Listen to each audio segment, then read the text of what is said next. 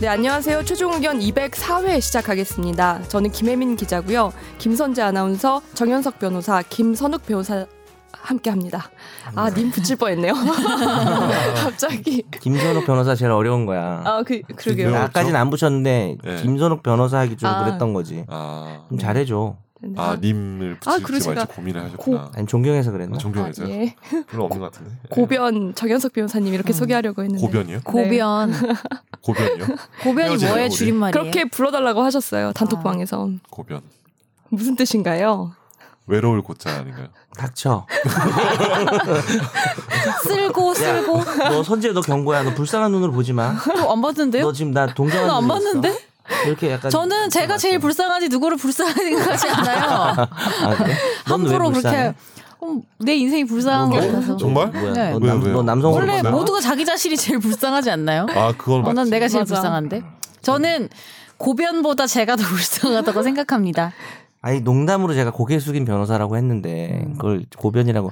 아니, 그러니까 이게 저- 극화돼 이 사람. 옛날 권지훈 데자뷰 네, 같아. 네, 저는 어떻게 하면 조금 더 재미있고 유쾌한 어. 방송을 만들 수 있을까? 웃으면 흑화되셔서 좋아요. 남을 깎아내리는 낡은 개그, 썩은 개그 이거 다 퇴출해야 됩니다. 자기 비하는 되죠. 고변처럼. 고변은 자기 비하잖아요. 약간. 난 날 피할 생각이 없었어. 네. 고개 숙이지 않았어요, 여러분. 무엇을 숙이셨나요, 그러면?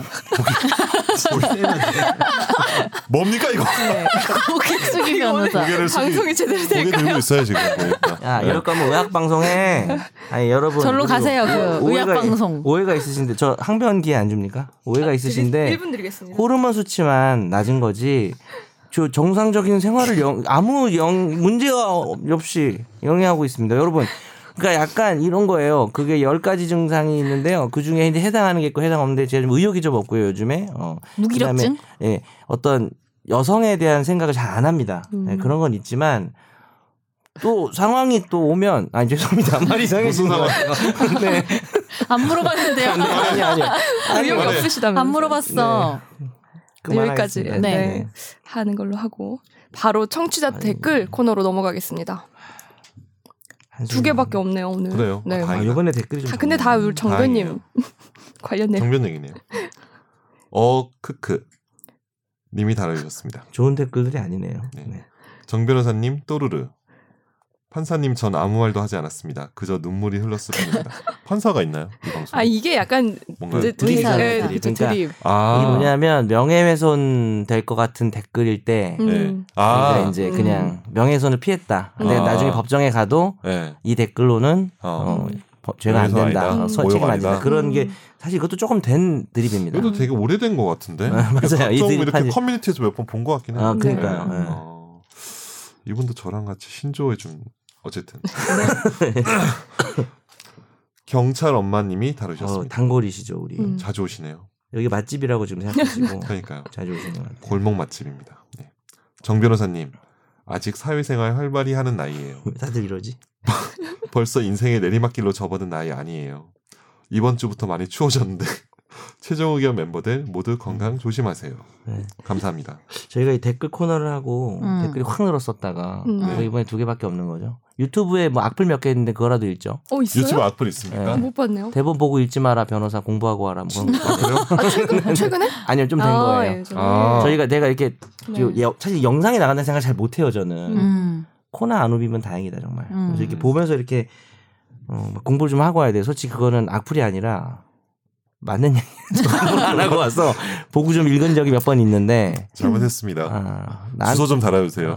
그게 맞아 뭘 보내드리겠네? 원래 사실 나만 주로 그런 것 같은데 그 네. 댓글이 약간 음. 공부 좀 하고 와라 들 약간 이런 거였어 아, 너도 그랬어요? 너도 포함될 수 있어 네. 아 예 알고 있습니다. 사실 나 때문인 것 같긴 해 주로 주소랑 전화번호랑 이름을 좀 명시 좀 해주시죠.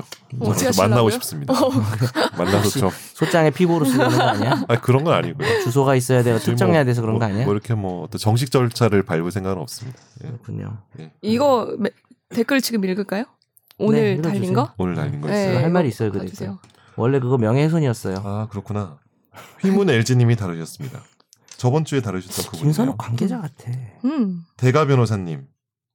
대가? 아프시다고요? 일시적일 거예요. 사랑하는 시청자들 보면서 힘내세요. 아픈 사람은 여기 한 명밖에 없잖아요. 여기 교회 중에서. 그쵸. 우리 좀 중 뭔가 수치가 이상하다거나 뭐 음. 그런 아픈 분은 한 분밖에 없는데 아, 나 때문에 대- 네. 대가는 뭐지? 대가. 드립 대가 같은데요. 서브 드립 대가 뭐 이런 아. 거. 뭐 뭐가라고 아. 지금 뭐가 대가 머머리 그 저기 뭐야 그 이분이 댓글을 수정했어요. 제가 여기 바쁜데 제가 어제 보고 너무 충격을 먹어가지고 캡처를 하려다 못했어요. 아 물론 저 고소의 의도는 전혀 없고요. 음. 완전 히나 뭐라고- 매기는 댓글. 뭐라고 달았어요. 그 달으셨어요? 단어를 얘기해도 되나 모르겠네. 아, 요 괜찮아요. 초성으로 말해주세요. 비읍 기읍 비읍 지으시 비읍 기역 비읍 지으시요. 왠지 왠지 뭐가 떠오르는 건. 네. 구글구즈. 어디 검색해보세요. 부그부즈 바가바자 모르겠다. 아 근데 음. 비기비지. 그거는 그 무슨 욕설이나 이런 게 아니기 때문에 예, 정식 의학 네 용어 뭐 증상일 아닌가요? 그것도 증상명 아닐까요? 네. 사실 적시 명예훼손. 그래서 근데 이게 이 사람이 우리가 아무도 제가 이 부전이라고 말한 적이 없어요. 그쵸. 수치만 낮은 건데 네. 네. 아유 그 부전이라 힘드시겠어요. 그렇게 놀린 거예요 이 사람이. 그래서 이거 음. 김선욱 관계자 아니야 너? 저는 아닙니다. 넌 아니지만 네가 시킨 거 아니야. 아, 아닙니다. 제가 뭐 특별히 뭐 굳이 뭐 이거 네. 7월 다섯 애써서 개인데. 거탐 한 번 해 거탐. 7월 다섯 개래. 그중 아. 하나 변호사님 거죠. 예. 다섯 개예요. 아, 네. 싫어 다섯 번 누를 수 있어요? 아니요. 없어요. 다섯 번 내가 옛날에 아니 그러니까 이게 온 가족 이게 아이디 다 싫어요. 내가 만들어서 누른 건 다 네. 뻥이고 음. 이렇게 이렇게 잡고 보다 보면 자꾸 싫어요가 눌려지는 것 같아요. 네, 아 내리다가 왜냐면 어. 오른쪽 손에 오른쪽 손가락에 딱 아. 맞거든. 그래서 우리께 치료가 너무 많아요. 맞아요. 심지어는 어떤 거는 이게 좀 이거 개선이 돼야 돼 구조가. 어떤 거는 최종학교 파이팅 싫어요 일곱 개 뭐 이런 것도 있어요. 그냥 아무 맞아. 의미 없이. 맞아. 그러니까 파이팅이 싫진 않을 거 음. 아니에요. 무슨 뭐 다른 그러면 최종 의견 말고 다른 건 어떤가요? 다른 것도 다 다 똑같아요. 거의 그래요? 비슷해요. 이 골룸 댓글은 아. 시- 싫어요가 되게 많아요. 그러니까 싫어요할 만한 내용도 있잖아요. 왜 자기 네, 의견이 다르면. 그쵸. 음. 근데 그냥 아무 의미 없는 거. 아니 뭐 누구 뭐 해서 뭐 오늘 뭐 누, 아, 누구 안 나오셨나요? 뭐 이런 것도 싫어요. 그러니까 맞아. 이거는 맞아. 맞죠, 인 비- PD님. 어. 그러니까 그냥- 이게 오른손에 이렇게 눌리는 근데 그 것 같아요. 정도면은 그 인간을 싫어하는 거 아니에요? 인간 자체를 SBS 그냥 싫어하는 네? 우리를 싫어하는 거뭐 그래서 같지 자- 그렇죠. 않아요? 나도 가끔 싫어하는데 싫어요를 취, 취소를 못 하죠 아마. 할수 있어요. 할 수 있어요. 아, 아 한 번 더 누르면- 누르면 돼. 좋아요는 취소할 수 없습니다 했나? 아니요 뭐 그게 그런 거 있어요. 홈페이지 둘 다 들어가면 할 수 돼요. 있는데 아 저기 컴퓨터로 들어가면 노트북으로. 그래요. 자 그리고 이렇게 정리하시고요. 겉옷 어- 이거 상의 어때요? 좀 비싸게 돈 주고. 샀나요? 네. 요새 유행하는 체크네. 아니 그래요? 어디 이런 게요? 응, 요새 유행하던데. 네. 괜찮아요. 먼지가 많이 묻어. 혹시 테이프 없어요? 좀 깔고. 나 돌돌이 있어요. 지금 있어요? 어디 있어요? 아 사무실에 있어요. 그래요? 오늘 사무실 구경 한번 갑시다. 자 저희 아 죄송합니다. 네 메일이 많이 와서요. 아 그래요. 네. 메일이 네. 많군요. 네, 오늘은. 네. 아, 댓글이 메일을 별로 좀 없는데. 집중적으로 읽어보는 어쩐지 음. 아. 시간을 갖겠습니다. 그럴 리가 없어. 네, 청취자들의 사연과 질문 코너입니다.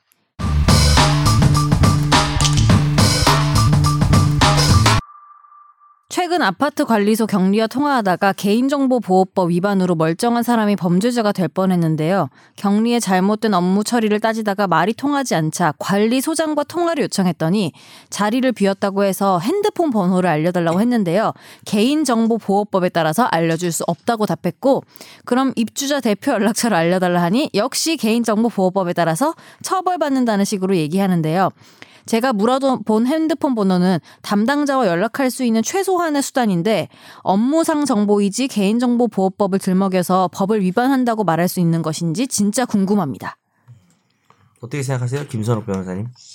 개인정보 맞는데 뭐가 그래요? 변호사님? 뭐가 변호사님? 아, 예? 아니, 전화번호요. 특정인의 이제 개인정보 맞죠? 어쨌든 이름과 뭐 이제 그러니까 입주자 대표회의 회장 네. 그리고 관리소장이잖아요. 음. 결국 이제 그 사람의 어떤 그 그 사람 자체를 특정할 수 있는 정보이기 때문에 개인정보가 맞고 음. 이거 개인정보 근데 굳이 뭐 전화를 하고 싶으신 이유가 어떤 건지 잘 모르겠는데 음 일단 네. 연락이 잘 안 되니까. 연락이 잘 안 되니까. 음. 근데 이게 그런 게 있어요. 아파트 관리소 뭐 혹은 아파트 입주자 대표회의는 개인 정보를 가지고 있죠. 네. 그죠? 관리 주체. 관리 음. 주체가 뭐 그러니까 보유하고 있죠. 개인 정보 이제 관리 주체 이제 처리 주체 뭐 이렇게 하는데 음. 주체가 이제 자기가 가지고 있는 개인 정보가 관리소장의 전화번호와 입주자 대표회의 회장 전화번호잖아요. 네. 그거를 그 정보 주체 즉 해당 소장이랑 회장님의 동의를 받지 않고 제3자한테 줄 수는 없거든요. 음. 주게 되면 자기가 처벌을 받. 근데 그러면은 어. 저도 된다고 하면 저도 되죠. 거기서 이제 오케이 어 줘도 돼 음. 뭐 내 맞짱 뜨게 이렇게 하면은 이제 그냥 이렇게 주면 되죠 음. 아무런 근데 문제가 안 되는 이분이 좀 거죠 화가 났던 거는 음.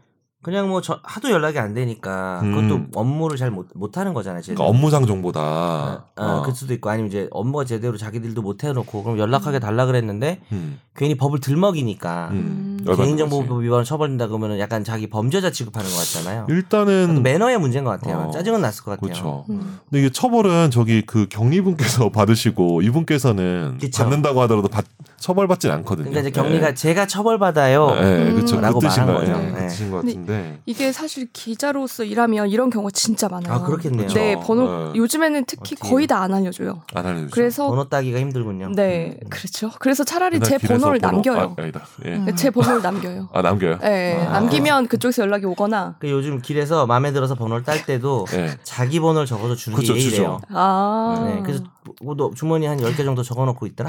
아니, 명함이 있죠, 늘. 음. 예. 결혼한 애가 왜 그러냐. 음. 이러면 아닙니다. 웃기겠다. 개인정보 보호법 위반해서 못 알려드려. 못 길에서 알려주는데요? 자꾸 까는 법 연구하지 마. 남자 까는 법 번호 연구하지 마. 따는데 경고야. 개인정보 보호법 위반이라서 제 개인- 번호를 알려드려서 그냥 한명 정도 개인정보 좀 지금 알려줘. 어. 수집하시는 건가요? 그러면서 뭐 그럼 동의 없이 그냥 한 수집 명쯤 못합니다. 알려줘. 이런 거 위법한 사항입니다. 조문을 외우고 다녀. 아. 개인정보법 몇 조.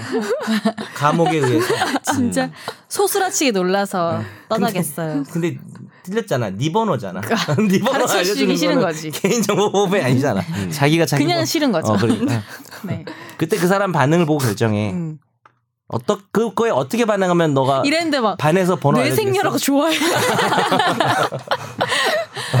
뇌가- 뇌생녀시네요. 뇌생- 뇌가 생자 네. 아니야? 뇌가 생으로. 아, 죄송합니다. 네, 이 정도 하시고요. 네. 다음 네, 다음 메일로 어, 넘어갈까요? 끊을 줄도 어쨌든 알아. 이제 개인정보 근데 제3자 제공할 수 있는 예외가 있는데 아, 네. 뭐 재판상 필요하거나 뭐 특별한 그쵸, 그쵸. 사유거든요. 근데 이 사건은 그, 정, 그 정도는 안 되는 것 같아요. 음. 근데 소송을 거, 거시면 되나 모르겠네. 그렇게까지 그 할. 부분은. 예. 네. 그러니까 이게 근데 이거 뭐 좀 이분을 좀 풀어드리자면 진짜 뭐 음. 이분 입장에 생각은 좀 들어요. 왜냐하면은 음, 그렇게 막 딱딱하게 막 재수없게 얘기한 것 음. 같아요. 그러니까. 저희가 요즘 개인정보 처벌돼요 이러면은 음. 어. 그러니까. 음. 지들이 업무를 잘 못해가지고 담- 연락처를 알려달라는 건데 그렇죠. 좀 재수없죠. 그렇게 그렇죠. 말하면.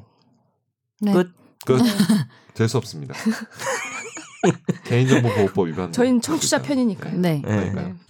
될수 없네요. 저희 네. 되게 편들기 방송이에요. 네. 편파적인 방송. 네. 다음 메일 읽어주세요. 네. 안녕하세요. 간만에 메일 드리는 애청자입니다. 사는 게 바빠서 최근 특집에도 메일 댓글 못 달고 있었어요. 왜? 요즘 요즘 운전으로 출퇴근을 하고 있는데 그러지 마. 너무 예의 없는 운전자들이 많아서요. 이걸 어떻게 응징할 수 있을까 싶어서 메일 주신대요. 어, 날 쳐다보면서 문제. 응징. 네. 깜빡이. 아니, 제가 운전하면서 분노하는 두 가지가 있는데 첫 번째는 흔히 깜빡이라고 부르는 방향 지시등을 켜지 않고 차선 이동하는 놈들입니다. 음. 아, 이거 나 진짜 싫어요 저기. 어제도 주말 출근하고 집에 오는데 켜지 않은 차 때문에 급제동을 했습니다. 그리고 두 번째는 밤에 운전할 때 스텔스 모드로 다니는 차들. 요즘엔 아, 등- 등이 껴졌다는 얘기가. 네, 다행히 주행등이 자동으로 켜지는 차들이 많아서 어느 정도 식별은 되지만 예전 차들은 주행등이 따로 없고 전조등을 꼭 켜야 하는데 그걸 꺼놓고 다니는 분들이 너무 많습니다. 음. 한 번은 고속도로에서 차선 이동하려고 옮기다가 스텔스카가 쑥 튀어나오는데 정말 사고 날 뻔까지 음, 했습니다. 네, 그 스텔스카라 그러구나. 스트레스. 이런 사람들 어떻게 응징할 수 있는 방법이 아, 없을까요? 이거는 아. 차변.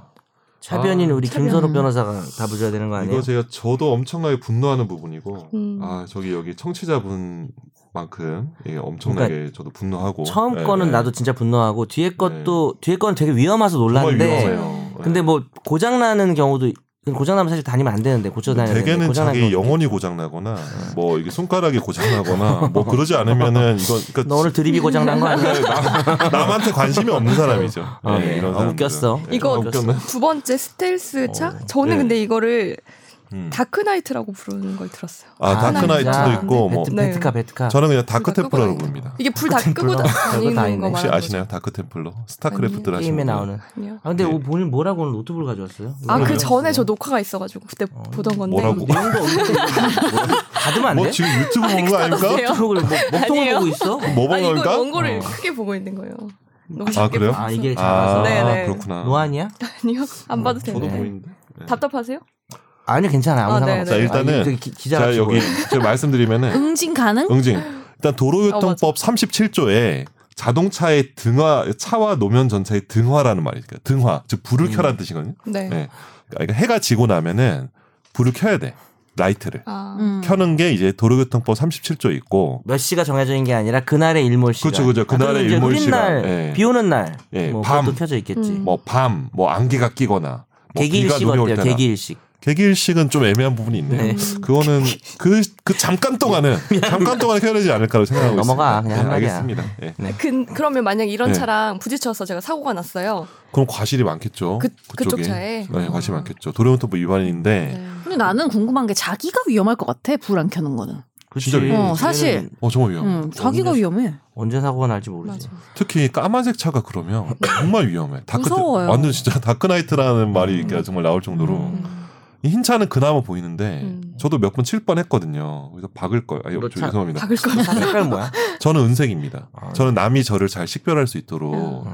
차 살 때부터, 그러니까 제 초보 때부터 그 얘기했거든요. 그러니까 식별하기 중국- 위해서 그렇게 했다. 그러니까 남이 나를 식별할 수 그럴 있도록. 거면 형광색을 사지 그랬어. 아, 그건 안 나오니까. 야광 야광. 그거는 제가 좀 형광펜을 좀 칠하기 힘들잖아요. 제가 사고 나서. 어, 아, 그래서.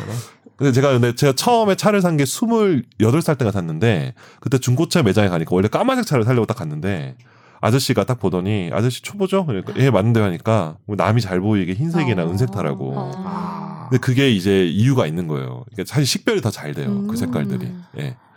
그리고 이제 깜빡이. 깜빡이도 안 켜는 것도 아, 이건 도로, 진짜 어. 짜증나. 도로교통법 38조 위반이고 음. 이것도 사실 근데 문제는 뭐냐면 과태료가 뭐 한 2만 원, 뭐 3만 원, 4만 원 뭐 이거밖에 안 돼요. 음. 근데 이제 우리가 이제 다 블랙박스가 있잖아요. 그래서 맞아요. 블랙박스가 있으니까 그 경찰청에서 만든 앱이 있어요. 그 앱 이름도 가르쳐 드릴게요. 제가 얼마 전에 네. 깔아서 제가 제가 한 두 개 정도 신고했거든요. 앱이- 칼찌기 두 개. 오. 어. 칼찌기 두 개 신고했고 아. 내가 선물 보내줬다 이 녀석아. 나 그래서- 얼마 전에 네. 칼치기 신고 당했는데 그거 너야? 아닙니다.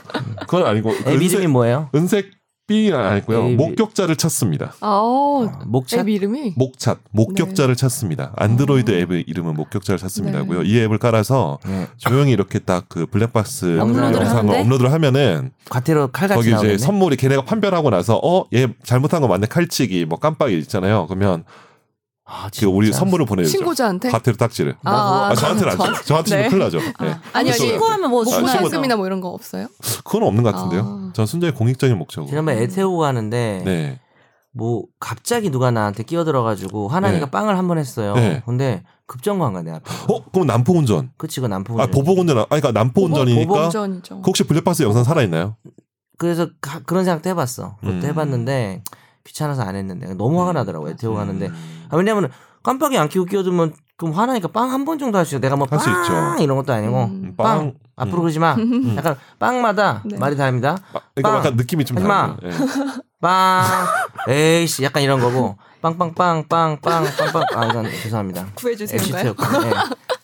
저는 아내한테 맞고 있을 때차 안에서. 따따따. 맞으면 클러치로 야, 인가요? 너 한숨 쉬어. 너나 돌입하면 너 많이 변했다. 아, 저 엑시트 안 차에서 받아도 돼요? 만- 차에서 운전자 폭행하면 위험한데 그거. 어쨌든 네. 농담이신 것 가중처벌되죠. 아내가 운전자였어요. 아, 그렇습니다. 운전하면서 폭행하더라고요. 아, 한 손으로 네, 아니, 농담입니다. 나가라는 거 아니에요? 네. 내리라고. 웃기려고 한 거예요. 알겠습니다. 아내는 폭행을 못 씁니다. 어쨌든 그 신고를 하십시오. 앱을 꼭 까셔서. 네. 네. 독자를 찾습니다. 네. 다음 사연 나를 주시은 아나운서로 알더라고.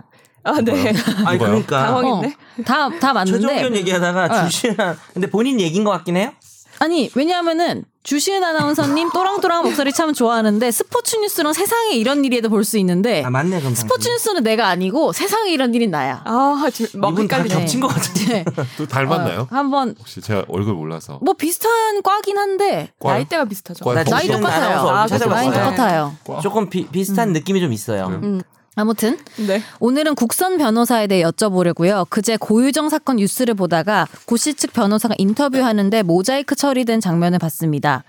재력가 집안 출신으로 알려진 고 씨는 호화로운 멤버들로 이뤄진 사선 변호인단을 꾸렸으나 살인자를 변호한다는 비난과 항의를 받고 일괄 사임하면서 현재는 국선 변호인의 조력을 받는 상태라고 하는데요.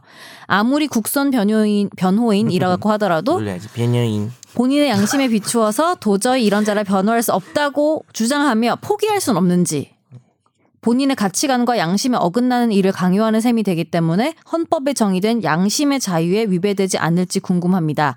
그리고 아무도 맡으려고 하지 않은 흉악범을 변호하게 됐을 때도 진심으로 변호를 하나요? 국선 변호사이기 때문에. 일단은 저도 국선 변호사를 좀 해봤는데 음. 군복무 하면서 네. 네, 진심으로 안 하면 됩니다. 예, 대충 하면 되고 아 근데 대충 하면 돼요. 근데 이제 얼마 전에 그 진주에서인가 이렇게 뭐 이렇게 막 아파트에서 난동 부리고 사람 죽이고 그 음, 기억나세요? 음, 그 변호인이 법정에서 음. 나도 이 자식 변호하기 싫다고 음, 음, 법정에서 공개 오픈 커밍아웃 해가지고 음, 음. 그때 영화에도 그런 거 좀 있지 않나요? 예, 그때 그래서 피고인이 변호사가 그래도 되냐고 하니까 그 너도 그래도 돼? 예? 뭐 유- 이렇게 유명한 장면이 추격자에서 추격자에서 하정우의 음, 국선 변호인이 와서 앉아 있는데 음. 아, 또 아까랑 괜히 연결되네. 또 드림 나오나요? 아, 제가 말씀하세요. 알아들었나 보다. 선, 선영 알아들었나 음. 보다. 뭔데? 너는 영화 잘 기억하는구나. 기억 안 나는데 그 장면은? 너 이 새끼 너 안 서지? 약간 이런 장면이 있어요. 국선 변호인이 자기의 그, 기억났다. 어, 어. 피- 자기가 변호해야 될 사람인데 마치 어. 그 사람 국선 변호인지. 어. 그래서 이거는 그냥 그러니까 나도 너 나도 너 같은 새끼 변호하고 싶은 줄 알아? 뭐 이러다가 음. 이제 너 어, 네가 안 되니까 사람을 죽임으로써 여성을 음. 죽임으로써 네가 성적 만족을 얻는 거 아니냐. 근데 나 궁금한 게 멱살잡이 하죠. 그렇죠. 아까 말했듯이 법정에서 그런 식으로 변호인이 국선이든 뭐든 간에 음. 나도 너 변호하기 싫어 막 이런 말 의사 표현을 하는 게 오히려 문제가 안 돼요? 저는 그건 절대 안 된다고 그 생각해요. 징계될 수 있어요. 아니 징계가 안 되냐? 징계될 아니 수 있어요. 그거는 그 차라리 사임을 해야지. 음. 나 이 사람 변호하기 싫다라고 하는 거. 뭐 그거는 그거는 말이 안 되는 거. 그 그 사람 하나를 믿고 있는 건데 아무리 잔혹한 사람도 아이 그럼 그냥 찢어 죽여버리지 뭐. 잔혹한 사람이 인권이나 뭐 변호사의 변호 조력을 받을 권리가 없다고 생각하면 그냥 죽여버리지 못하러 변호인. 그러니까 법에서 누구라도 변호인의 조력을 받을 권리가 있는 거고. 근데 이제 이분이 말한 것처럼 아니면 선우가 말한 것처럼 아 내 양심에도 이색 아, 얘는 정말 정말 쓰레기다. 음. 뭐 정말 우리가 정말 가공할 만한 범죄들이 있잖아요. 네. 그럼 진심이 아니겠죠 당연히 음. 너무 하기 싫은데 국선 변호인 의무가 있으니까 진심을 담아서 변호를 못 하겠죠 근데 그걸 드러내면 안 되죠 본인이 음. 나 이 사람 변호하기 싫다 얘 아, 나쁜 놈이다 음. 그러면은 국선 변호인도 골라서 할 순 없어요? 되게 법원에서 지정을 해줘요. 배당된 아. 배정돼 버려요 배정을 해주는데 음. 근데 만약에 이 사람이 정말 나의 그거에 대해서 너무 변호인의 의무를 현저하게 위반하는 것 같으면 저도 규정은 잘 모르겠는데 그럴 때 뭐 교체를 요청할 수 있지 않을까요 뭐 저도 조항이 있을 것 어, 저 같은데 옛날 진짜 정말 나쁜 녀석이었는데 사임하려고 법원에 음. 전화했거든요. 범죄 종류는 물어봐도 돼요 네? 범죄 종류가 뭐였어요 아. 범죄 종류는 뭐 성범죄였어요. 그래서 그놈이 다 거짓말한 걸 내가 밝혀냈지. 왠지 음. 그럴 거야 변호인이 야 내가 밝혀냈어. 잘하긴 어. 잘했어 내가 다 내가 탐문 수사를 했거든. 네. 내가 셜록에 대해서 밝혀냈는데. 아, 그래도 어떻게 했어 너는 그래서 내가 사임하겠다고 법원에 네. 연락했는데 사임하겠다 그랬어. 그 당시 거기가 이제 조그만 곳이 그러니까 그 큰 도시가 그러니까 아니었어요. 사임하겠다 그러니까 그래야지. 사임하겠다 하니까 그래야지. 법원에서 어, 사람이 없더라고. 저기 제발 좀 제가 하면은 아무도 할 사람 없으니까 그냥 끝까지 해달래. 안 하면 근데 이제 그냥 그럼 그때 눈 감고. 이렇게 해야지. 네. 무죄 주장은 네. 하면 안 된다라고 이제 걔한테 얘기해야지. 얘기했죠. 이거는 당연히. 무죄 주장 아니, 그게 근데 걔를 위한 말이기도 한 게 어, 음, 음. 다 뽀록 날 거. 그래서 무죄 주장을 근데 유지를 해줬어. 걔가 말한 음. 대로. 그래서 걔가 그냥 유죄 자백한 거지. 아니요, 아예 자백이 안 하고 계속해서 아. 잡아 떼는 거야. 그럼 내가 사실 설득을 했죠. 사실 말을 들어야 돼. 근데 이제 말을 안 들어서 음 그래? 그러면 무죄 주장을 했는데 되게 너 어설프게 해줬지. 뭐, 대, 뭐 어쨌든 열심히 했어요. 나름 대충 해준 것 어, 내가 같은데. 아는 거는 말 안 했지. 아. 내가 많은 거 말 안 하고 했는데 역시 여- 역시 형이 높게 나왔지. 야, 막 자백 이거다. 안 했으니까 음. 아동 성범죄자야. 어. 내가 국선이야 해야 돼. 그럼 진짜 하고 싶겠냐 진짜. 못하죠. 근데 이게 또 직업적 양심이랑 하여튼 그치. 여러 가지가 그건 겹치는 것 같아요. 속마음인 거고 네. 할 일은 해야 돼요. 맞아요. 음. 음, 아주 열심히는 못 하겠죠. 네. 네. 맞습니다. 이건 뭐 대충 하시면 됩니다. 사실. 네. 근데 자백하라고 유도하는 것도 어떻게 보면 괜찮은 방법 아닌가요? 방법이죠. 그렇죠. 네. 그 사람한테 유리하니까. 실제로 양쪽이 자백하는 게 다 유리한 나아요. 거 아닌가요? 낫지. 네, 그렇죠. 네. 어. 거짓 변론하기 네. 힘들죠. 네. 저희가 들어온 사연은 더 있지만 네. 너무 많이 들어와서 오늘 여기까지 하고요. 신난다. 어. 왜 신나? 너 읽기 귀찮았구나. 아니요 아니요. 너 요새 뭐 일하기 싫은가 보다. 아니요 저 일하기 좋아요. 아, 예. 사연은- 좋아하시기 바랍니다. 좋은 소식 감사합니다. 김선재 아나운서는 일하길 좋아합니다. 네. 그럼 다음 주에 메일을 더 많이 가져올게요. 네. 네. 자, 화제의 판결 코너로 넘어가겠습니다. 네.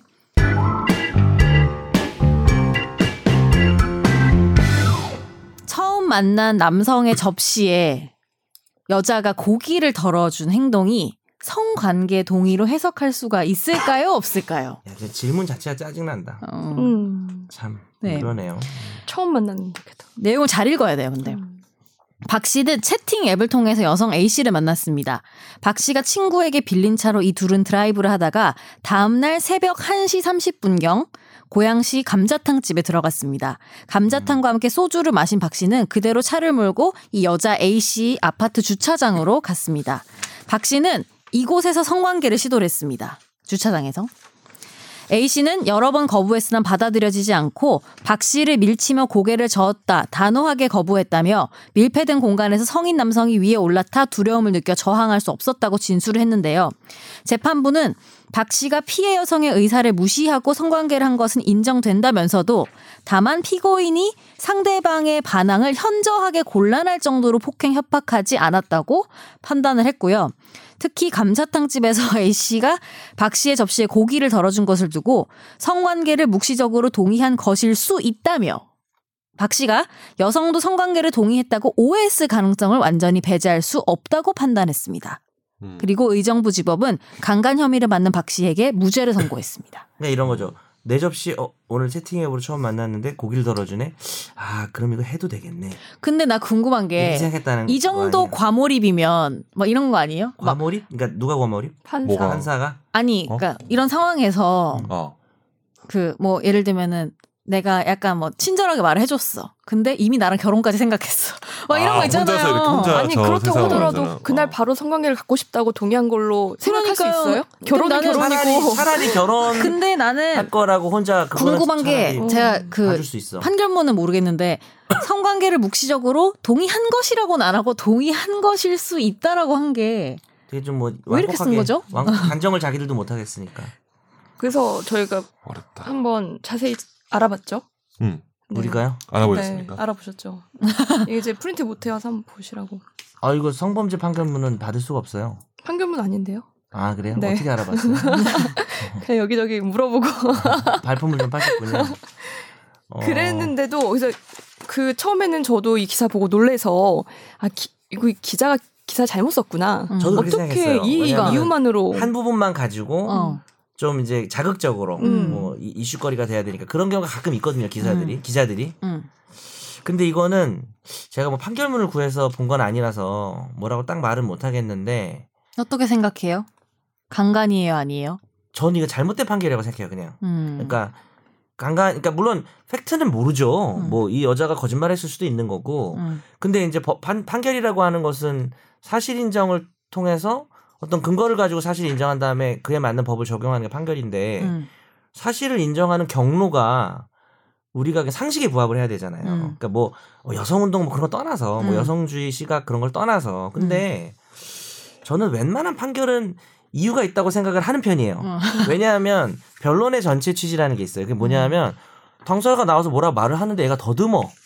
아니면 얼굴이 뻘개져. 음. 그 자신이 없어. 음. 뭐 그런 것들도 판사는 눈으로 다 보거든요. 음. 그래서 이제 우리가 모르는 무언가가 있을 수 있고, 아, 이거 뭐 이 피해 여성이 예를 들어서 뭐 진술이 좀 이상했다든지, 음. 그래서 뭐 무죄를 줬다. 그런 부분을 제가 전혀 배제할 수는 없는데요. 어, 판결문의 원문은 못 봤지만, 어, 이 판결에 나온 근거들에 대해서는 제가 조금 뭐 접할 수 있었거든요. 근데 음. 이거는 기사가 오바해서 쓴 건 아니에요. 그러니까 실제로 그러니까 채팅 앱을 통해서 만났어요 일단 뭐 그 자체가 좀 약간 즉석 만난 분위기는 되죠 음. 사실 음. 한번 뭐 남자 만나서 놀자 여자 만나서 놀자 그런 마음은 있었겠죠 근데 그게 섹스하겠다는 뜻은 아니잖아요 그럼 만나보고 씨, 마음에 안 들면 안 하는 거지 내 마음이지 하고 싶으면 음. 하는 거고 아니 근데- 그리고 왜 그런 것도 음. 있잖아요. 왜 그 이제 성매매를 하는 여성도 음 동의를 하지 않으면 그거는 어, 최근에 강제로 이슈가요? 하는 거잖아요. 아니 최근에 이슈인가 그럼 아니 그 성매매 여성들 그 관련 기사 같은 거 댓글에 보면은 아, 성매매 아, 여성 성매매 여성이면은 해도 상관없는 거 아니냐 이런 댓글 되게 많아요 생각보다. 어. 아, 이것도 진짜 심각하다 정말? 음. 정말 많아요 그런 댓글. 어. 그러면 아. 자기가 그냥 아 자기도 알고 있는 거 아니냐 그런 일 생길 거 뭐 이런 댓글 되게 많거든요. 저는 남자고 저는 남자 편을 들 때도 많아요. 뭐 지난번에 예전에 성범죄 판결할 때도 제가 무죄 나올 수밖에 없다 그런 얘기 하지 많이 하지 않았나요? 음. 근데 아, 나는 예를 들어서 호텔에 둘이 술 먹다가 처음 만나서 둘이 호텔에 들어가도 강간이 될 수 있다고 생각해요. 저는. 음. 그러니까 요즘 이건- 그런 판결 많잖아요. 음. 그러니까요. 뭐 근데 이제 당연히 안 될 가능성이 좀 더 커지긴 하겠죠. 네. 호텔이라는 데가 그런 목적이 좀 많이 있으니까. 음. 근데 들어갔는데 아, 예를 들어볼게. 뭐 옷을 벗었어. 그 남자가 너무 냄새가 나. 음. 네. 근데 안 신겠대. 그럼 나한테는 하기 싫다라는 생각이 드는 거예요. 음. 네. 하기 싫다라. 근데 근데 보통 그쪽에서 야 씨, 들어왔으면 해야지. 음. 이게 강간이거든요, 사실. 음. 언제라도 하기 싫으면 나는 심지어는 옛날에 외국 영화 중에 그런 걸 봤어요. 하고 있었는데 음. 하기 싫은 거야 중간에. 음. 네.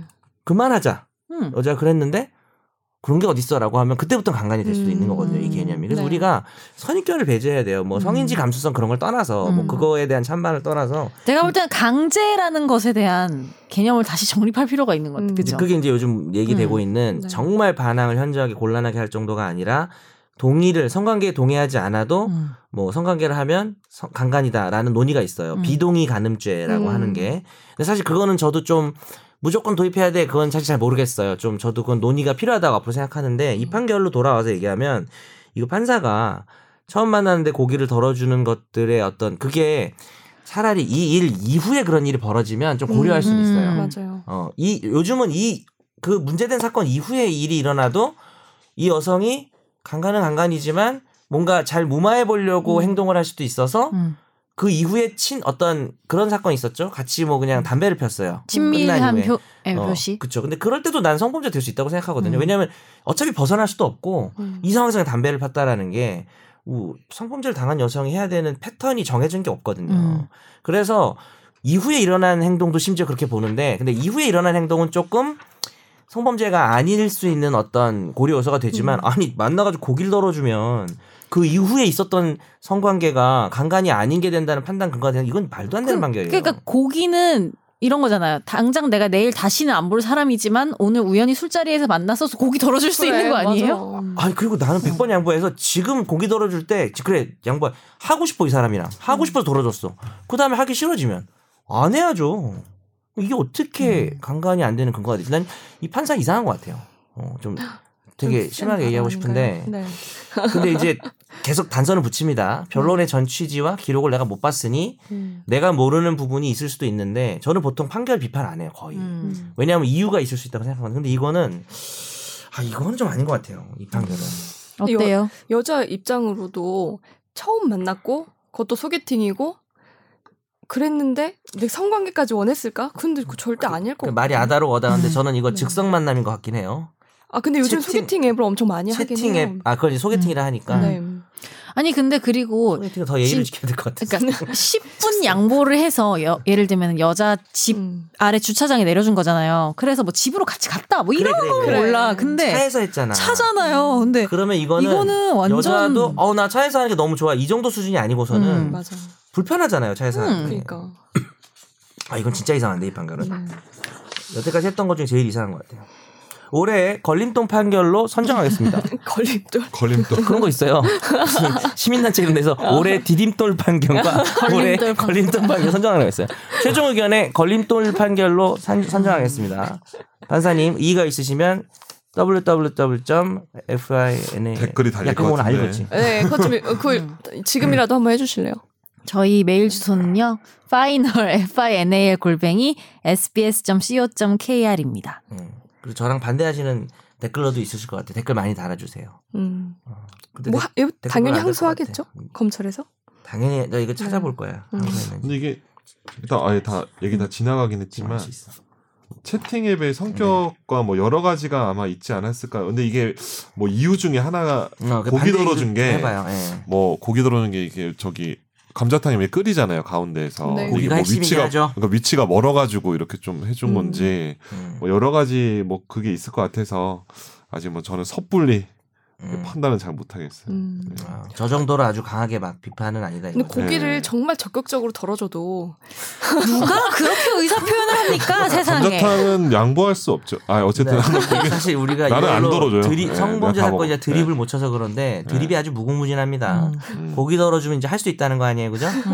어, 뭔가 아주 드립칠 수 있는 음. 게 많아요. 이제 고기도 마음대로 못 덜어주겠네. 요 어. 그러니까. 어, 그러니까. 진짜 무섭다. 너희 회식할 때 고기 덜어주지 마. 선욱이 특히 나한테 고기 덜어주지 마. 저는 고기 덜어지 않습니다. 제가 다 먹어요. 소고기, 나- 돼지고기 중- 고기는- 종류도 고기는 중요해요. 내 거야. 난 너 비계 덜어줄 거야, 비계. 어, 비계 더 좋아하는데 요새는 음. 식감이 좋았어. 고기 다 주세요. 식감이 뭐야, 비계가. 음, 식감이 음, 아, 친구네. 말랑말랑. 대창 먹어, 대창. 먹고 싶다. 몸에 안 좋은 건. 예. 네, 그러면 집중 탐구 코너로 넘어가겠습니다.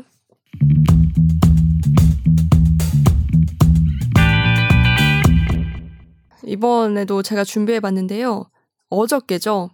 저희 녹화 녹음 시간으로는 어저께인데요. 그 민식이법이 우여곡절 끝에 통과가 됐어요. 아, 음. 네네. 근데 이걸 두고 또 논란이 많이 있더라고요. 운전하는 분들과 그 음. 부모들 사이에서 그렇다면 뭐 스쿨존에서는 앞으로 아이들 치기만 하면 징역형이다. 막 이런 얘기도 나오고 뭐 그렇죠. 음. 오해들도 네. 있고 네. 우려들도 있고 맞아요. 음. 그, 그 사실과 오해가 좀 뒤섞여 있는 부분이 많아서 저희가 그럼 앞으로 스쿨존을 운전할 때 어떻게 해야 되나 여기에 대해서 좀 자세히 알아보려고 이번 시간을 마련했습니다. 우선 제가 간단히 좀 요약해서 알려드릴게요. 올해 9월 11일 그 충, 충남 아산시 중학교 앞에서 여기가 어린이 보호구역이었어요. 음. 네, 교통사고가 나서 9살 어린이가 숨진 사건이 발생합니다. 그 당시에 이 아이가 민식이었고 그 4살짜리 동생과 같이 손을 잡고 이제 신호등 없는 횡단보도를 건너고 있었는데 그 운전자가 여기에서 사실 규정 속도 이하로 운행을 하긴 했어요. 이 아이들 보지 못하고 이제 치였죠. 근데 그 뒤에 이제 가해자는 현재 구속돼서 수사를 받고 있습니다. 음. 그 뒤 이제 이- 한 3개월이 지났죠. 네, 민식이법이 어, 발의가 됐고 이제 어제 통과가 됐습니다. 이 이제 발의된 그 내용을 좀 보면 우선은 그 두 가지 법안이 있어요. 한 가지는 특정 범죄 가중 처벌법 등 개정안, 또 하나는 어 도로교통법이에요. 또 하나 그 도로교통법은 뭐냐면 과속 단속 카메라를 이제 스쿨존에 의무적으로 설치해야 한다는 거고 특가법 상 개정안은 그 여기 어- 스쿨존에서 발생한 교통사고를 좀 더 엄하게 처벌하자 음. 이런 내용입니다. 네, 그래서 이 두 가지 법안 중에 좀 논란이 되는 부분은 특가법상 개정안이에요. 그래서 그 내용을 제가 좀 붙여놨는데 엄하게 처벌하는 이제 정도에 대한 논란이 있는 음. 거예요.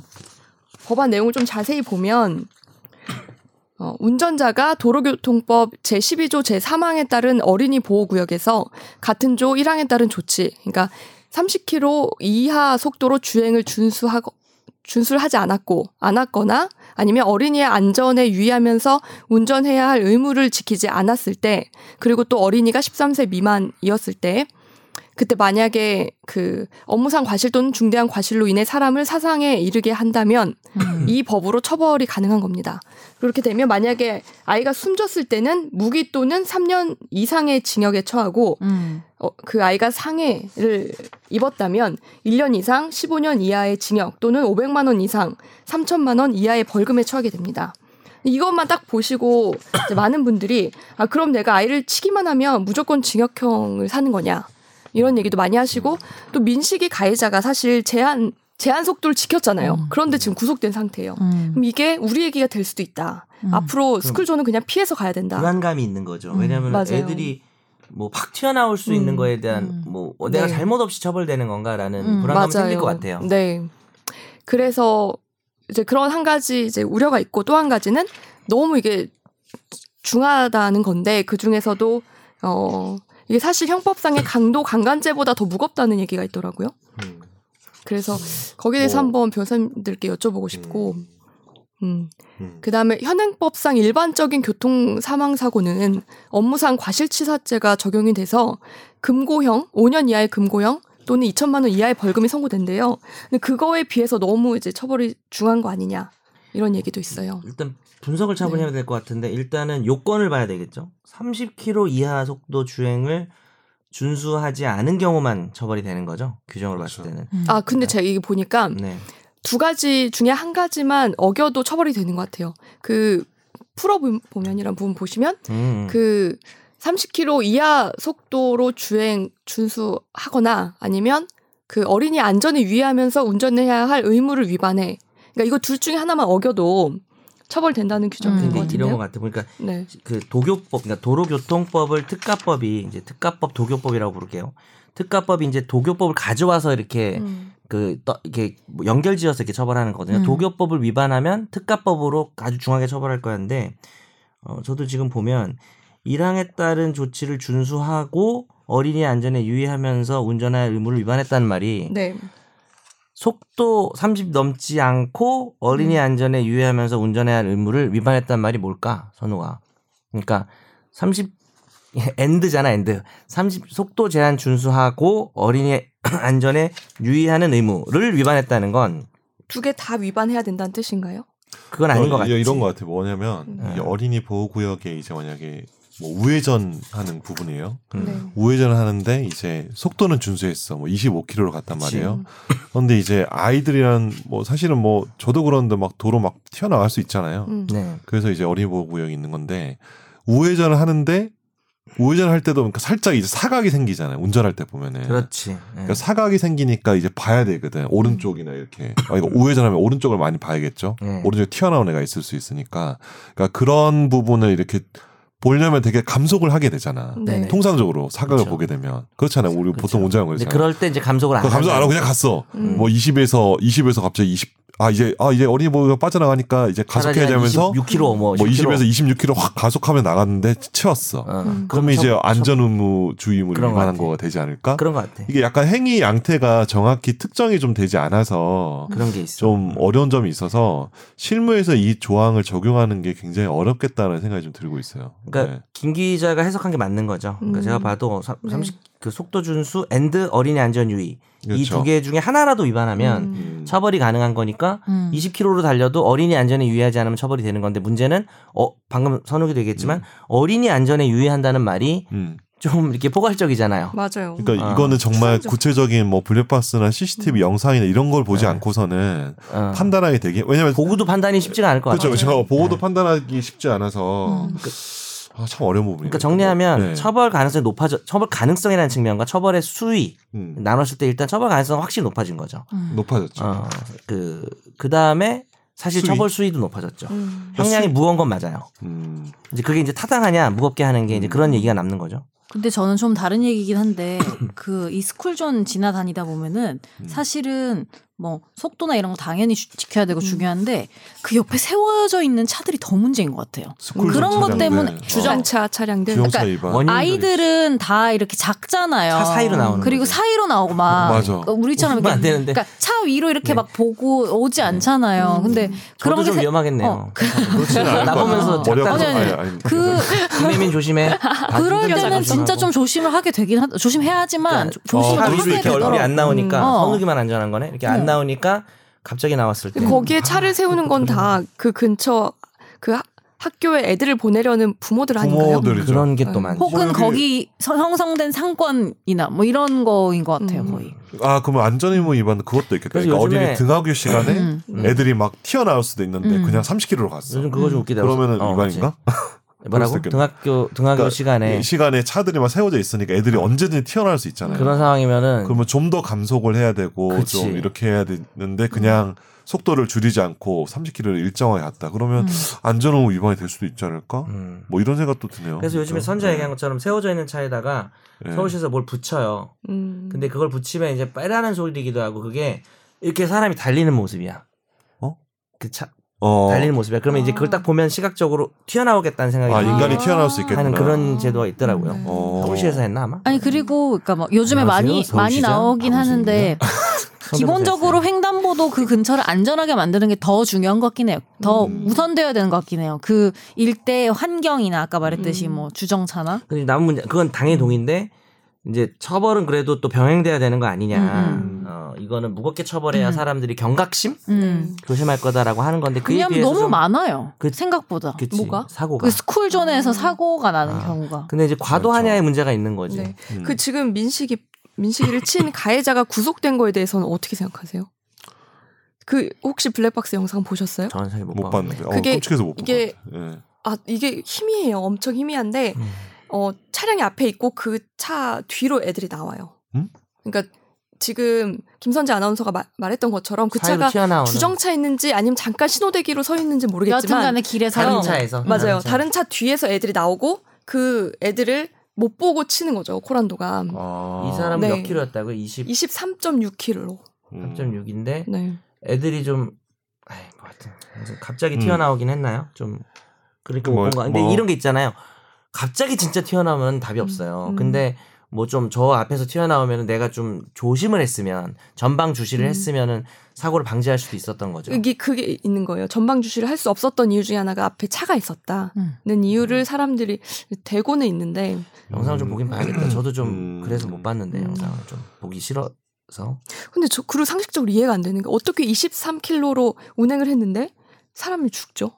죽을 수 있지. 아이가? 아, 그래요? 나이니까. 어. 23km도 천천히 빠르죠. 가죠? 차도 음. 코란도고. 자전거 20km로 이렇게 주행해 보면 엄청 빠르거든요. 아 그래요. 뭐 해봤어? 근데 예, 자전거 20km 가잖아요. 음. 평소 그냥 천천히만 밟아도 아, 20은 그런가? 가거든요. 20. 보통 음. 세게 밟으면 한 35, 40도 아, 가는데. 그러겠네. 사람이 뛰는 게 10km. 그리고 네. 이게 지속적으로 20km로 달리는 거 음. 또 그런데 신호회를 이제 빨간불에서 음. 초록불로 바뀌었을 때 0에서 20 올릴 때의 가속을 그 가속을 어. 생각하고 하면 하거나 물리력을 생각하면은 애기들은 가능할 것 어, 같아. 그치. 음. 그러네요. 아. 너무 마음이 아프다. 일단 제가 보니까 이게 스쿨존이 이제 저도 이제 아이를 키우잖아요. 초등학생 두 명 이제 초딩 두 명이 이제 학교 가는데 저희 아파트 옆에 바로 학교가 있어요. 음. 근데 나 진짜 이제는 나 이 말하고 싶어. 요새 요새 사거리에 보면은 횡단보도 전체 다 켜지는 사거리 음, 많은 거 아세요? 맞아요. 예. 일본 음. 그 어, 일본 시부야. 어. 우리 옛날 신주쿠나 시부야 그 거리에서 봤던 그 모습 그거 있는데 음. 그걸 딱 켜놓으면은 나 진짜 이, 나 말하고 싶어. 진짜 이 배달 오토바이들이 거의 미친 듯이 다녀. 음. 배달 오토바이. 근데 거기 다 어린이 보호구역이거든. 파란불 켜 있는데도 그러니까 다닌다는 거기 거죠. 파랑 다 켜서 애들 음. 다니는데 팍팍 하면 다녀. 중간중간에 그래서 내가 언제 한번 내 옆을 지나가는 애를 이렇게 발로 차버리려고 했었어요. 진짜로. 나 그냥 객감 물면 되니까. 이렇게 차고.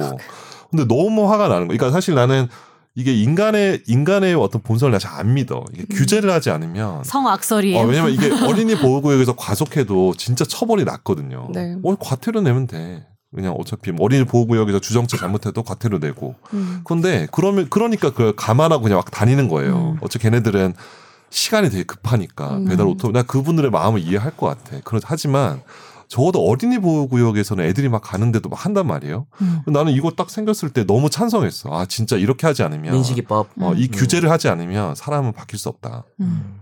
바뀔 수 없다 생각하고 다만 이 형량은 음. 굉장히 센 편이야. 왜냐면 우리가 그 뺑소니 있잖아요. 네. 그렇죠. 뺑소니가 음. 사람 사망하게 사람을 지가 어, 과실로 치고 네네 음. 그렇죠. 과실로 사고를 내고 내고 뭐 그럴 수까지는 있다 쳐도 근데 가, 그거 뭐 버리는 어, 거잖아요. 그러니까 뭐 과속도 아니고 뭐 신호 위반도 아니고 그냥 사람을 쳤어. 근데 사람 치면 이제 구호를 해줘야 되잖아. 그렇죠. 예. 근데 그거를 안 안 하고 도망가도 사람이 죽었어요. 그러면 무기 오- 무기 혹은 5년 이상이거든. 그렇죠. 그렇죠. 어. 근데 이 민식이법에 따르면 무기 이게 혹은 이게 도망간 게 아니야. 도망간 네. 게 아니고 그 어쨌든 과속을 했다거나 아니면 어린이 안전 주의 의무를 위반해서 음. 애가 죽었으면 무기 또는 3년 이상의 징역이거든요. 음. 이게 굉장히 이게 형법 체계에서는 굉장히 중한 벌이에요. 이게 무기형이 있는 것 자체가 음. 어 굉장히 중한 거라고 좀 생각을 해요. 그래서 아 이거는 약간 이게 약간 약간 좀 중하지만 해야 한다. 그러면 세다. 중하지만 해야 아까 된다. 얘기한 것 중에 어, 그 뺑소니가 어. 정말 내 과실이 없어. 음, 음. 그런 사람 치고 도망가는 거는 뺑소니도 아니에요.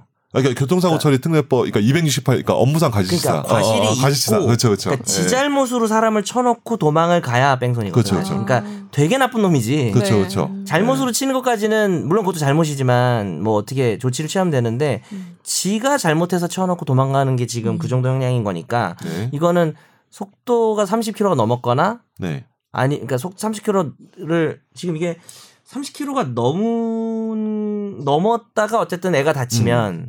무조건 되는 거고 그렇죠. 30이 안 넘어도 네. 좀 이제 전방 주시나 이런 걸 좀 약간 소홀히 했을 때 네. 이렇게 되는 거죠. 그 그렇죠. 강- 우- 네. 아주 음. 중한 처벌을 받는 거죠. 그러니까 이제 되게 중하고 뺑소니 같은 경우도 이제 사람이 이제 상해 이르게 한 네. 경우는 1년 이상 유기징역 혹은 500만 원 이상 3천만 원 이하 벌금이거든요. 똑같네요. 근데 이게 똑같아요. 음. 이거 상해랑. 그러네. 그러니까 뺑소니 같은 경우는 상해는 완전 똑같고 음. 사망은 뺑소니가 조금 더 중하지만 네. 그러니까 어제 뺑소니에 거의 준하는 정도로 음. 처벌하니까 음. 굉장히 강력한 규제죠. 그러니까 뭐 예를 네. 들어서 당연히 실수하면 안 되고 주의해야 그렇죠. 되는데 음. 사실 과실범하고 고의범하고 좀 달라요. 구분이 다 해야죠. 완전 히 뺑소니는 고의범이에요. 왜냐하면 과실로 쳤지만 음. 그냥 도망간 거잖아요. 그렇죠. 이건 진짜 죄질이 나쁜 놈인데 음. 이 법 같은 경우는 뭐 찬반을 떠나서 자기가 잠깐 예를 들어 서 휴대폰이 떨어졌어. 음. 어린이 보호구에서 20km 달리다가 음, 휴대폰 바다에 떠서 이걸 줍다가 쳤어. 물론 그러면 안 되지 절대. 아, 하면 안 근데 되지. 그러다가 애가 다쳤을 음. 때 뭐 벌금이 나올 수도 있지만 그렇죠. 뭐 사실 뭐 징역 집행유예 나올 수도 있지만 그러면 죽었어. 경우에 따라서 어, 어, 사실 실형이 나올 수도 있고 음. 이루어진 결과가 이제 법- 형법이라고 하는 거는 이 사람의 행위, 의도, 그 다음에 이루어진 결과를 다 고려하긴 해야 돼요. 아이가 죽었다? 이건 너무 중대한 결과죠. 그쵸. 그래서 그에 대한 처벌을 받기는 해야 되는데 잠깐 음. 어떻게 뭐 예를 들어서 갑자기 전화 와가지고 제가 깜짝 놀랐어. 뭐 예를 들어서 그랬을 때 이제 최악의 결과까지 나오게 됐- 되면 좀 어, 일반적인 형법상의 과실범에 매겨지는 처벌보다는 그러니까 과실 한 번 결과 한 번 난 거잖아요. 그렇죠. 네. 그거에 비해서는 무거운 거가 그건 맞아요. 무겁다고 무거운 게 맞아요. 이거 맞아요. 사실은 근데 맞아. 이제 이거 무거워. 그 다음 문제 이제 제가 이걸 어. 반대한다기보다는 무거운데 음. 이렇게 무겁게 해야 된다. 해야 된다. 아니면은 이건 좀 무겁다. 음. 이거보단 줄여야 된다라는 논의를 할 수가 있는 거죠. 음, 내가 가지만 않는다면. 음. 근데 어쨌든 무거운 게 맞는 거죠. 왜냐면 이게 고의범은 아니거든. 그게 그러니까 좀 적어도 문제가 있죠. 음. 고의범이 아닌데 뺑소니 정도의 그런 처벌을 하는 것이 맞을까라는 뺑소니는 생각. 고의범이죠. 어, 완전 과실 고의범이- 그렇죠. 플러스 고의 결합범이죠. 음. 고의범, 그러니까 그죠. 도주를 한 거니까 네. 근데 중요한 건 거기선 고의에 네. 초점이 있는 거잖아. 아, 이 자식 그렇죠. 도망을 가? 도망을 갔죠. 사람 이렇게 만들고 그것도 우리가 착한 사마리안법이라 그래서 사람이 길에 쓰러져 있는 걸 보고 그냥 가는 거는 음, 내가 한 게 아니니까 그렇지. 그건 처벌 방법이 없어요. 사실. 나에게 뭐 구호 의무가 어, 없지. 아, 무죄야 사실은. 우리 그 뭐 어, 거의 내가 한게 착한 아니니까. 사마리안법이 없으니까 음. 근데 쥐가 쳐놓고 가 이거는 전체적인 행위로는 고의로 사람을 음. 치게 한 거랑 거의 같은 수준이거든요 근데 이게 그 급이 되는 거죠 그 급으로 이유는 올라왔어요. 네. 어린이니까 음. 어린이 어린이 보호 구역에서 어. 그거에 당부를 그렇죠. 논해야 네. 될 것 같아요 그리고- 어린이라는 이유로 그렇게 어려워. 돼야 되는가 네. 그리고 도망 네. 근데 그러니까 저는 요 앞에 목동 여기 도는데도 음. 분명히 30이라고 돼 있고 어. 내가 지금 속도도 다 떠요. 그렇죠. 내비에 뜨죠 계속 그- 이렇게. 아니 위에 그 위에도 뜨죠. 위에 표지판 네. 같은 거에 그지, 그지. 뜨잖아요. 그지, 근데 그죠. 네. 정말 지키는 사람 거의 없어요.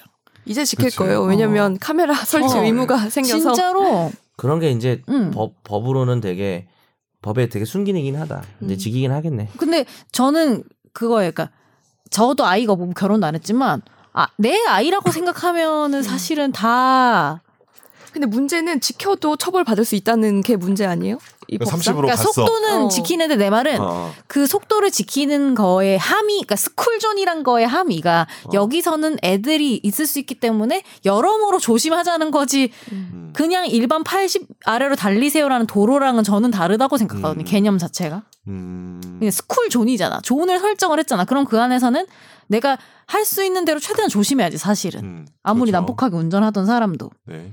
그래서 저는 막 속도를 막 지켰는데도 사고 이거는 그렇게 큰 문제는 아니라고 생각. 이거 중할 수는 음. 있지만 음. 분명히 변호사님 얘기하신 네. 것처럼 그렇게 인식이 안 되면은 음. 뭐 안 안 지키죠. 지키니까. 근데 이제 나는 그게 다 지켰다고 생각했어. 음. 근데 과실로 일어난 사고예요. 네. 그래도 이렇게 처벌받는 게 맞느냐는 문제에 대한 음. 비판이 지금 있는 있고, 거죠. 네, 사실은. 그래서- 상해에 대해서는 벌금형 규정은 있습니다. 음. 그래서 그렇죠. 이제 벌금은 네. 있지. 상해가 나왔을 때 벌금이 나올 수는 있어요. 음. 그러니까 근데 뭐꼭 사망이야. 반드시 뭐 실형 들어간다, 구속된다 음. 아, 그런 건 아닌데 지금 또 이 사건이 구속이 되고다 보니까 음. 네. 좀 시민들 입장에서는 불안감이 있을 수도 있을 것 같아요. 이 법에 음, 대한. 그렇죠. 저도 궁금한 게 있는데 그 판사의 재량이 있을 만한 부분은 없어요? 아이가 죽으면 있죠. 뭐 아, 장량 죽었을 때 감경하면 근데 여기 3년 뭐 이상이면 이상이니까. 이상이잖아요. 근데 최하 3년인데 감경하면 감경을 뭐 하면 음. 반으로 깎이고 1년 6개월 되고 거기 집행유예 달까? 집- 집요가 집행유예 나올 될 수 수 있죠. 있다는 나올 거죠. 수 있죠. 근데 어쨌든 징역형이라는 거잖아요. 그렇죠. 그 벌금은 없어. 벌금은 음. 없지. 사- 애가 죽으면 이 사람이 정말 작은 실수라도 음, 그래도 유의 안전에 유의하지 않았다는 판단이 들다면은 음. 어, 징역형인 건 100%죠. 음. 죽으면 죽으면. 첫째로는 우선 그리고 잘못이 좀 크면 고의는 아니야. 근데 잘못이 좀 커요. 예를 들어서 다소 많이 38km, 했어. 40km 달렸어. 그 애가 죽었어. 그럼 구속되죠. 거의. 음. 구속이지. 음. 왜냐하면 이게 감경할 것도 없고 그냥 무조건 그치. 3년 이상이면은 어. 그러니까 이제 과실인데 구속되는 거죠. 음. 이제 그런 부분이 좀 세죠, 사실. 그러니까 이제 이런 논의가 있습니다. 그 문제가 생겼을 때 그걸 해결하는 방법이 여러 가지가 있잖아요. 근데 일단 가장 손쉽게 찾을 수 있는 게 처벌을 무섭게 해서 사람들을 못하게 하는 방법이다. 그리고 효과도 또 어느 정도 있다라고 생각은 하는데 어떻게 보면 가장 단순한 해결법이거든요. 아까 선재도 얘기를 했지만 거기 서 있는 차들을 규제를 한다든지 아니면 안전시설 애들이 튀어나오는 부분의 어떤 도로 환경상의 안전시설 같은 문제도 좀 병행이 돼야 되는데 일단 국민들이 볼 때는 야 이거 문제야 우리 애 학교 보내기도 불안했어라고 했을 때 아 이 자식들 다 잡아놓는구나 이러면 사실 그게 해소되는 측면이 있긴 한데 어떻게 보면은 그 다른 약간 이런 느낌은 들어요 다른 여러 가지 보완책도 하겠죠 그렇게 믿지만 일단 처벌을 좀 세게 해가지고 음. 일단 그런 부분들 좀 이렇게 무마하고 넘어가려는 어떤 음. 입법이라는 생각도 좀 들어서 단순히 강하게 처벌하는 것만이 뭐 능사는 아니지 않나라는 그렇죠. 생각이 좀 들긴 들어요. 뭐 찬반 떠나서 음. 일단 드는 생각 은 제가 뭐 제가 자동차 좀 관심 많지만 이게 일본 같은 경우는 이제 그 뭐지 고령 운전자가 타는 자동차 같은 경우는 그 긴급 브레이크를 이게 아, 그런 거 의무화하거든요. 좋네요. 제가 알기로 그래요. 나이가 또 그래서- 많으신 분들은 또 근데 이제 구- 예, 일본도 되게 고령 운전자 문제 엄청나게 많이 발생하고 있어서 음. 사고 많이 나는구나. 사고 많이 나고 긴급 브레이크 어디 있는 거예요? 운전석에? 그러니까 아니, 그러니까 우리도 우리 조수석. 반자율 주행 옵션 넣으면은 아. 차 이게 앞에 감자율 딱 서잖아요. 네. 그게 있거든요. 근데 그거를